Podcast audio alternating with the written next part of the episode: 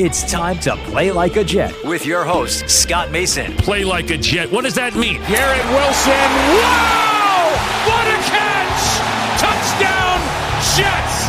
That kid's amazing. Gibson on the return. Near side. I don't see any flags. Gibson inside the thirty. Hits the Jets. And he's going to go! Jets win it! Touchdown, rookie Xavier Gibson. Game over. Allen has time. Intercepted. Sauce Gardner's got it. Allen tripped up. He could not get past Jermaine Johnson. Oh, look at the speed of Breece Hall. He's done it again. Breece lightning. sixty-two yards for the touchdown. And he's sacked again by Quincy Williams. What a beast. Number ninety-five for the Jets. Listen. Thank you. This is Play Like a Jet. My name is Scott Mason. You can follow me on Twitter at Play Like a Jet one. And we are doing our twenty twenty-four offseason roundtables. Next up, somebody who I like a lot does great Jets content over on YouTube for Jets twenty-four seven. That's the name of his YouTube channel. Ryan Delaney. Ryan, first time on the show. I was on your show before. I think your audience was very upset with me because I said that the Jets gave up more than they needed to for Aaron Rodgers, but I stick to that. I was glad the Jets got Aaron Rodgers, but I still think that they could have played more hardball and given up less considering the situation and the fact that nobody wanted Rodgers and he had to be traded by Green Bay or they were going to have to pay him sixty million dollars, which was never going to happen.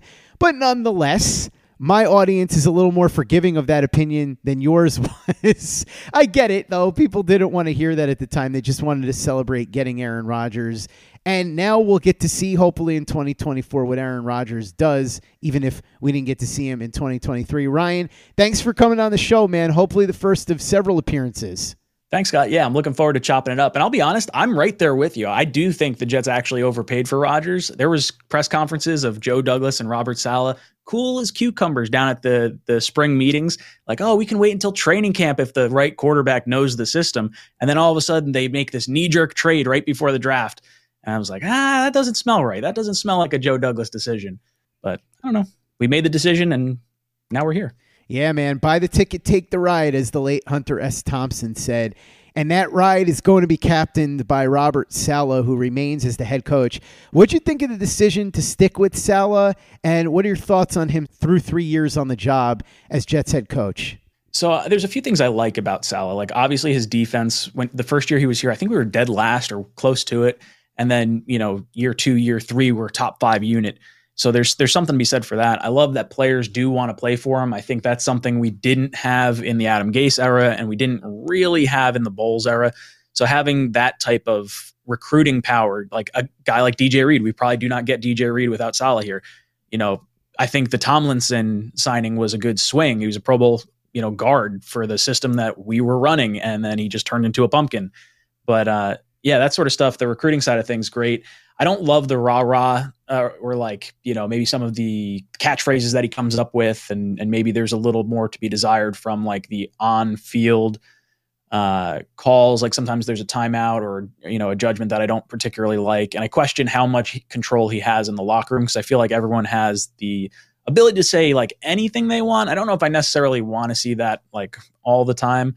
I was on board with bringing Saleh back with Rodgers, like as soon as he got hurt. And then I would say after the Texans game, yeah, where Zach went off, and then we come out the next week, a game we needed against Miami, and we just got our doors kicked in. We did not show up at all. That's when I started to sour a little bit. And then I've kind of been on this roller coaster, and I've just accepted the fact that he's going to be here for next year. And just, I'm hoping for the best. I'm hoping a good quarterback kind of turns this around. What about the rest of the coaching staff? I mean, it sucks because I would definitely get rid of Hackett. And that's someone that, I, not that I was necessarily excited for, but it seems like a pretty decent dude. I just don't love his, you know, the play calls that he comes up with, or at least the the quarterbacks executing the play calls don't seem like they uh, know what they're doing. And not to mention the players are all sort of saying like, you know, it makes offense looks hard for us. Every we're watching other teams. Garrett Wilson said, I'm watching other teams. It doesn't seem like it's that hard for them to play offense. So it feels like the players might feel like we have more talent here than we're getting out of our coaching staff. From an offensive line perspective, I have no idea why Keith Carter is still here. There's nothing that I saw from this offensive line that makes me feel warm and fuzzy, let alone the comments that are coming out from Taylor Lewan and Mekhi Becton and Breece Hall, where they're kind of like ragging on, on Carter. And we're going into an offseason where we need offensive linemen, and we got to use free agency in some capacity to help achieve that goal of a good offensive line in twenty twenty-four. And I don't know how many key free agents on the offensive line we're going to attract with a guy that no offensive lineman wants to play for. Play like a Jet. Play like a Jet. What about Joe Douglas? Because it's funny, it seems like you can't have a nuanced opinion on him. He's either the greatest G M who's ever lived or the worst G M in the history of the N F L. What's your take on it? Where do you stand?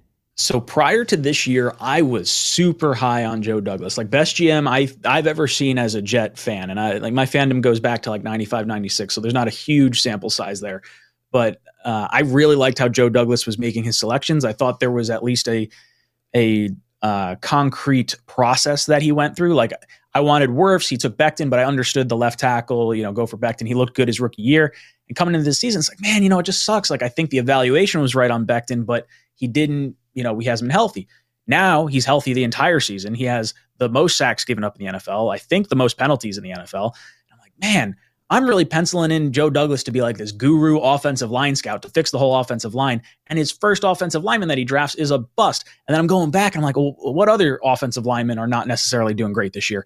Friggin' uh, the, the kid from uh, Andre Dillard, that he was V P of player personnel with the Eagles. He's like number two in sacks and number two in penalties. I was like, so the guy that Douglas is trying to, to, to build this offensive line around, it's everything's falling to pieces. Tipman looks good at least. A V T, when he's on the field, looks good. I, I don't know if Douglas is necessarily the problem. Like if I take our roster now and I look at it pre-Douglas and now, I'm definitely taking the roster now. It just sucks because we don't have the proof of the win-loss record. And that's what everyone gauges everything by. And I don't know, I don't know how much I fault Douglas for certain picks. Like I would say my least favorite pick that he made was the Will McDonald pick this past year. It, like before the draft, I'm saying the only position that I would be upset with us taking would be edge rusher. We're so rich in edge rusher. I would just be, you know, bummed if we went that route. I was like, go receiver, go, uh, you know, anything else basically. And linebacker comes up on the screen. I didn't, I didn't know they had him classified as a linebacker. It's like, what are we doing? And then I see edge rusher, situational pass rusher.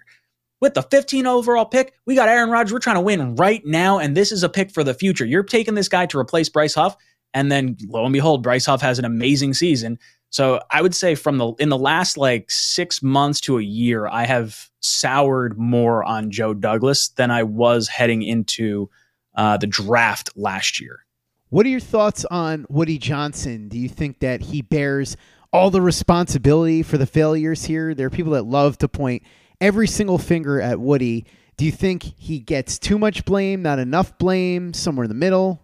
I would say somewhere in the middle. I mean, some of the hate I think stems from, you know, not getting the the stadium built, and it's okay, we got MetLife, we're sharing the stadium with the Giants. It's the ugliest stadium in the N F L. Players don't want to play here, and there's all that. And then there's always the the meddling that everyone says is going on. Woody wanted Favre.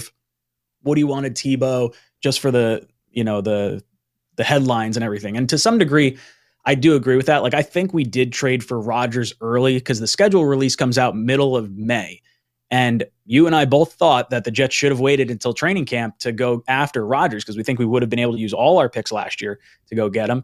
And just before the draft, we decide to make a, like a, the move to move back two picks.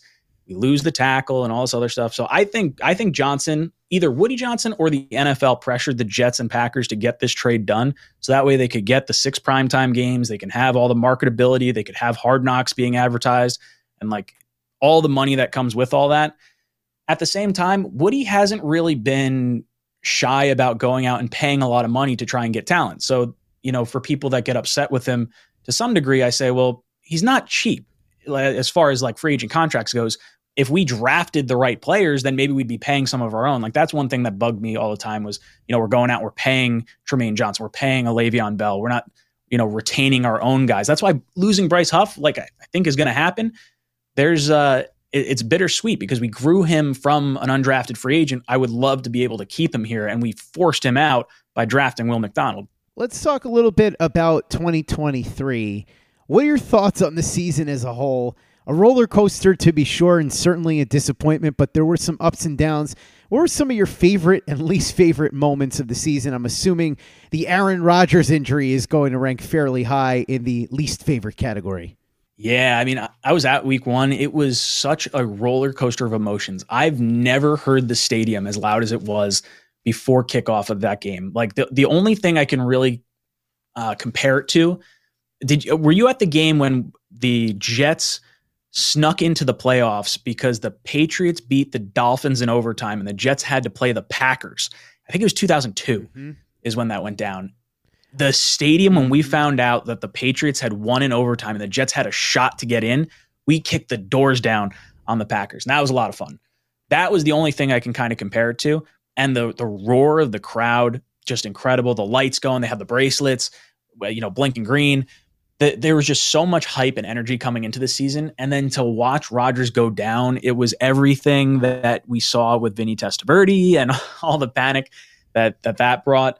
So as far as like low light, it's definitely Rodgers getting hurt because it's, it's you know, it, it feels like we had our season stolen from us before we even had a shot.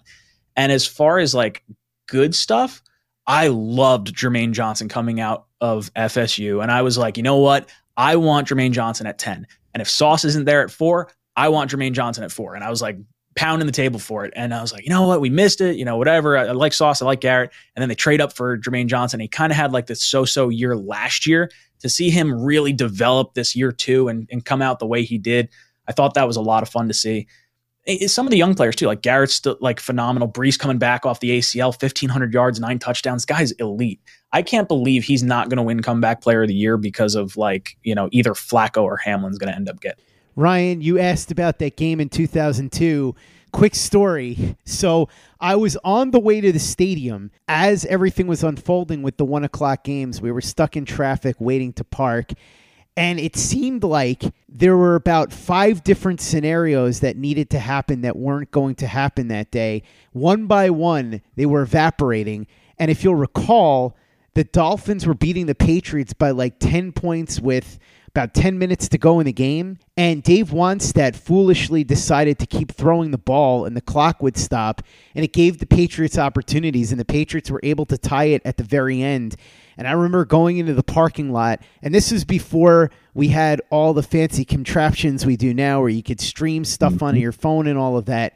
Somebody in the parking lot had one of those portable televisions, and we were all gathered around watching the overtime. And when the Patriots drove down the field and Vinatieri lined up for the field goal, we were all gathered around like it was the Super Bowl for the Jets. And he put the field goal through. Everybody went nuts. One guy said he was going to drive to New England and give Adam Vinatieri a personal thank you. He actually said it in a lot more colorful terms, but I'm not going to say exactly what he said here on the podcast because there are children listening to this, I think, whether they're doing it on purpose or not.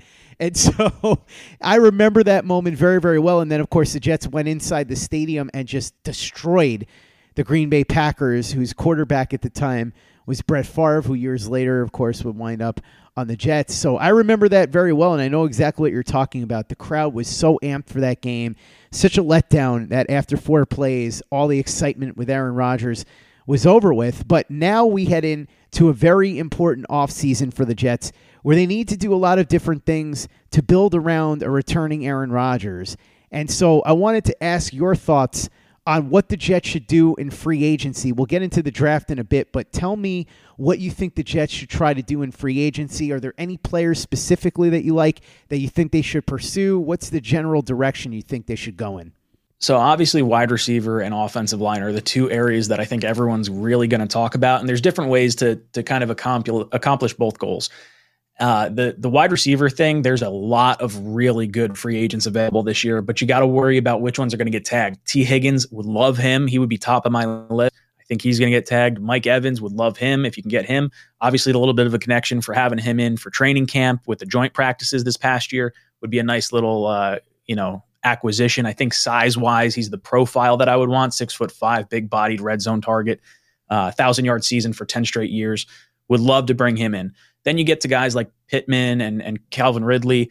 I think those two guys might get franchised as well. So now you start getting down to like these other rungs of receivers and you start getting a little little squirrely. Like, is it, are you going after DeAndre Hopkins? Are you going to try and hope uh, Keenan Allen gets cut? Or maybe a, you know, a Darnell Mooney as like a wide receiver three? Like, where are you really going to go in that direction? And then on the offensive line side of things, there's really not a ton of talent, at least from the tackle perspective. Tackle wise, you're looking at like Tyron Smith. Is he going to leave Dallas? Trenton Brown and uh, the other tackles escaping me right now from New England. Those two guys are free agents. Are they going to wind up leaving because Bill's not going to be there? Maybe you have a shot to to get one of them. There's not a lot of good options in free agency for tackle. And I've been saying since last year, I have a hunch. And even though he doesn't like playing on MetLife's turf, I think Bakhtiari is going to get cut. And I think there's going to be a good shot he winds up being our left tackle for next year, for better or worse. And I know a lot of fans really don't want it because I think he's played like three games or four games over the last three years. Uh, but if that knee's holding up, he's a top five tackle in the league. And if you can somehow tie his contract to some sort of financial incentive if he's starting and on the field. That way you're protected. I don't see why you wouldn't do that. I don't think Mekhi Becton comes back. I'd be a little surprised if I saw that. But if the market is as thin as it is, maybe they decide, hey, we're going to bring Becton back, make him right tackle. We're going to slide A V T over to, to left tackle or something along those lines. That's what I see happening. I think A V T is definitely going to be a tackle. I just don't know which side of the line it's going to be yet. And I don't know if the Jets necessarily know that either. He's so versatile. You can kind of plug him in last based on where you couldn't fill in other guys. Um, Tomlinson, I think there's a good shot he ends up getting cut, whether it's during the beginning portion of free agency or in training camp after someone beats him out. There's no trigger on the timeline for when he's got to get paid. So I would hold on to him purely because he's been so healthy and let him go into training camp and allow either a rookie or maybe Runyon from uh, Green Bay, who's going to be a free agent. Maybe he can beat him out at left guard. It's going to be it's going to be interesting. Rodgers is definitely going to have to put on his recruiting hat, and like hopefully this time around, it's not like a Dalvin Cook and a Billy Turner and a Randall Cobb that we're getting, and we're getting more of a uh, more impressive crop of uh, players coming in. Yeah, I'd like to see Aaron Rodgers make a phone call to Mike Evans instead of David Bakhtiari, but that's just me. I, com- I completely agree. Let's talk draft now. Are there any players specifically that you like? The Jets have the tenth pick. They've got a third rounder. They've got two picks in the fourth. What do you think here? What should the strategy be? Anybody you'd be targeting? Yeah, so I got a few guys that I really like. My the way my board breaks down right now, and this is, you know, obviously before the Senior Bowl, before Combine, before Pro Days, all that good stuff. But Joe Alt and Olu Fashanu, those are the two left tackles at the top of the draft that I'm really keeping an eye on. Those are, if one of those two guys are there at ten, I think I'm running up to the podium. After that, the next three tackles are all right tackles, and they're they're kind of a flavor of the month, depending on which, you know, route you kind of want to go. There's Fuaga from Oregon State, who is a right tackle. I think he's got like eighteen hundred snaps to his name. Definitely came on this year, but he had the eighty-third strength of schedule. So his level of competition, a little bit in question. He's going to the Senior Bowl. Can he show out this year? I think when you look at uh, J C Latham out of Alabama, you get people that are a little concerned with Alabama offensive linemen. Are they actually going to be as good as they are in the N F L?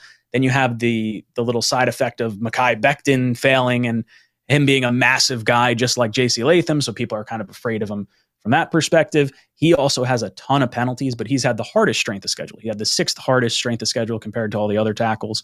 And then the other tackle that you can look at is Amarius Mims, who has the least amount of snaps at uh, in college. He has eight hundred, I believe, but he has been explosive. Like he could be the best tackle in this draft. He's just so raw and so unknown that I don't think the Jets do that at number ten. So if you're not looking at those next three tackles, and let's say Alt and Fashanu are gone, I'm looking at two guys, Rome Odunze and uh, Brock Bowers. Bowers is the one that really intrigues me the most, because if you're asking me, hey, how do you solve weapon number two? How do you solve offensive line issues? Well, you go out and you get the guy that can block like a swing tackle and catch passes like, you know, one of the best wide receivers in the game. Like this dude is an elite weapon. I would love to bring in Brock Bowers and just have that sort of, you know, extra gear and extra weapon, because you have Breece in the in the backfield. You have Bowers and Conklin as as tight ends. You got Garrett as your other as your other wide receiver. I don't think you necessarily need a a crazy elite wide receiver number two, but could you imagine if somehow the Jets either get Devontae Adams or Mike Evans and then draft a Bowers in the in the first round of the draft? That's going to be really, really hard to stop. I would spend every pick we have this year on the offensive side of the ball. In the middle rounds, I really like uh, Zeitler from Michigan. He broke his fibula and tibia, I believe, uh, back at the end of November or beginning of December. So he's going to be ready for training camp, but I don't know if he's going to be able to participate in pro days. He was projected to be around a third round pick. So if you can sneak by into the fourth round, snag him there. He's the, he's a real good guard that I would like to, even if he had to sit a little bit, um, would love to bring him in. And then at some point in the draft, I don't know who I would go for, but I would love to bring in some type of quarterback to be quarterback three. And it's just some somewhere along the lines of like a high upside guy that either maybe had a little bit of injury history or maybe some kind of baggage that we think might be able to, to be overcome with a good locker room. A lot of people kind of point out the F S U quarterback, uh, Jordan Travis, as as someone that that you could go after. I'm open. I just don't want to spend a high pick on a quarterback. And I don't think the Jets will spend a high pick on a quarterback. I'd be very surprised if they went that route. Yeah, I agree. I don't think they're going to do it. I love Brock Bowers too, and I've talked about this a couple times. The two things that Aaron Rodgers loves is throwing passes at or around the line of scrimmage and throwing fifty-fifty balls downfield. Bowers is a beast in both those areas. Matchup nightmare too. The only slight negative with him is his size. He's a little on the small side for a tight end, six four, two forty, but that's okay. He does everything at a plus level. He's even a plus blocker at that size, so I would love to see him in a Jets uniform. But if the Jets do that, they've got to find a way to put together a plan to fix the O-line in spite of not using it in the first round. I've talked about the possibility of using that third-round pick, putting it together with a fourth rounder, moving into the second rounder and getting an O-lineman there. We'll see what they do in free agency in the draft. But Ryan, now that we've talked about the year that just happened, where you're at with ownership, the general manager, where you're at with the coaching staff, the draft, free agency, I got to ask you the most important question. You're a golf guy. If you had a foursome, who are the three guys that you're taking with you that at some point were a member of the Jets organization? So that could be Woody Johnson if you want. That could be someone that was in the front office. That could be one of the players, one of the coaches. And it doesn't have to be somebody who's currently on the team. It could be anybody that's ever been affiliated with the Jets. Three people to fill out your foursome. Who do you got? Ooh, okay. So definitely Wayne Chrebet. Chrebet's got to be in my foursome. I'd be so pumped to have him. He was my childhood idol growing up. I just, I absolutely love Wayne Chrebet. Uh, outside of that, interesting. I kind of like, I don't know how good of a golfer he would be or how it would mix with everyone, but Rex Ryan would be a lot of fun to to probably sit in a foursome with. I don't know if Curtis would golf. Curtis was very stoic, but I kind of want to like, li- actually, no, you know what? Scratch Curtis. Nick Mangold. Mm. I love Nick Mangold. Nick Mangold, Chrebet, and give me Rex Ryan. That would be a fun foursome. That would definitely be a fun foursome. And I think that in addition to having a good golf game, you would get some phenomenal stories because Mangold's a talker. Rex is certainly a talker. And I don't know if Wayne Chrebet is on their level as a talker, but he certainly got plenty of stories from his days with the Jets. This is a guy that played for both Bill Parcells and Rich Kotite, in addition, of course, to playing for Herman Edwards and playing for Al Groh. He played for a lot of different coaches, played with a lot of players. I'm sure he's got stories about Keyshawn Johnson that he won't tell in public that he would be able to share on the golf course. So that would be a lot of fun. I would definitely love to golf with those guys. And I'm not even a golfer, so go figure. Ryan Delaney, Jets Talk twenty-four seven. Thank you so much for coming on and participating in the twenty twenty-four Jets offseason roundtable with me. Really appreciate it. For everybody that wants to check out your stream that hasn't already been doing it, tell them where they can find it. And also for those that do know you and are fans of your stream, what do you got coming up in the next couple of weeks and months? Yeah, thanks, Scott. Thanks for having me on. This was a lot of fun. Yeah, I uh, you know, I do all my stuff over on YouTube. Uh, I do simulcast it over to Facebook as well. So if you search Jets Talk twenty-four seven, you'll you'll find me. I do a lot of breakdowns of free agents and and the combine and draft prospects, everything like that. So we do our, you know, three-day live draft party on YouTube. It's a lot of fun. You get everyone involved. We bring in a bunch of content creators. You hopped in with us last mm-hmm. year. So I'm definitely looking forward to having you back again. Uh, but yeah, you know, just a lot of Jet off-season stuff. Generally, this is the busy time for Jet content creators because we haven't had a whole lot of success in season to speak of. So hopefully this is the last time I get to say that. Very true, man. Although I will say it is weird this offseason because as I was telling you before we started recording, this is the first offseason in a while where there isn't some sort of crazy off-the-field drama going on in terms of what the Jets are going to do leading into free agency and the draft. There's no Aaron Rodgers chase. They're not looking for a new head coach. They're not hiring a general manager. They're not hiring an offensive coordinator. Everything is basically going to be status quo heading into free agency. So we'll see what ends up happening. But this is uncharted territory for the last couple of years, at least, with the Jets. A somewhat normal offseason, or at least as normal as it gets with the Jets. Make sure you check out everything that Ryan is doing at Jets twenty-four seven. Check out everything we've got going on at play like a jet dot com. And be sure to give us a five-star review for the podcast on iTunes if you haven't done that already. Easy way to help out the show if you like what we're doing. It doesn't take you much time, doesn't cost you any money, but it goes a long way to help us out. So if you could go ahead and do that for us, we'd be quite grateful. And for the latest and greatest in New York Jets podcasts and content, you know where to go. That's Play Like a Jet Digital and play like a jet dot com.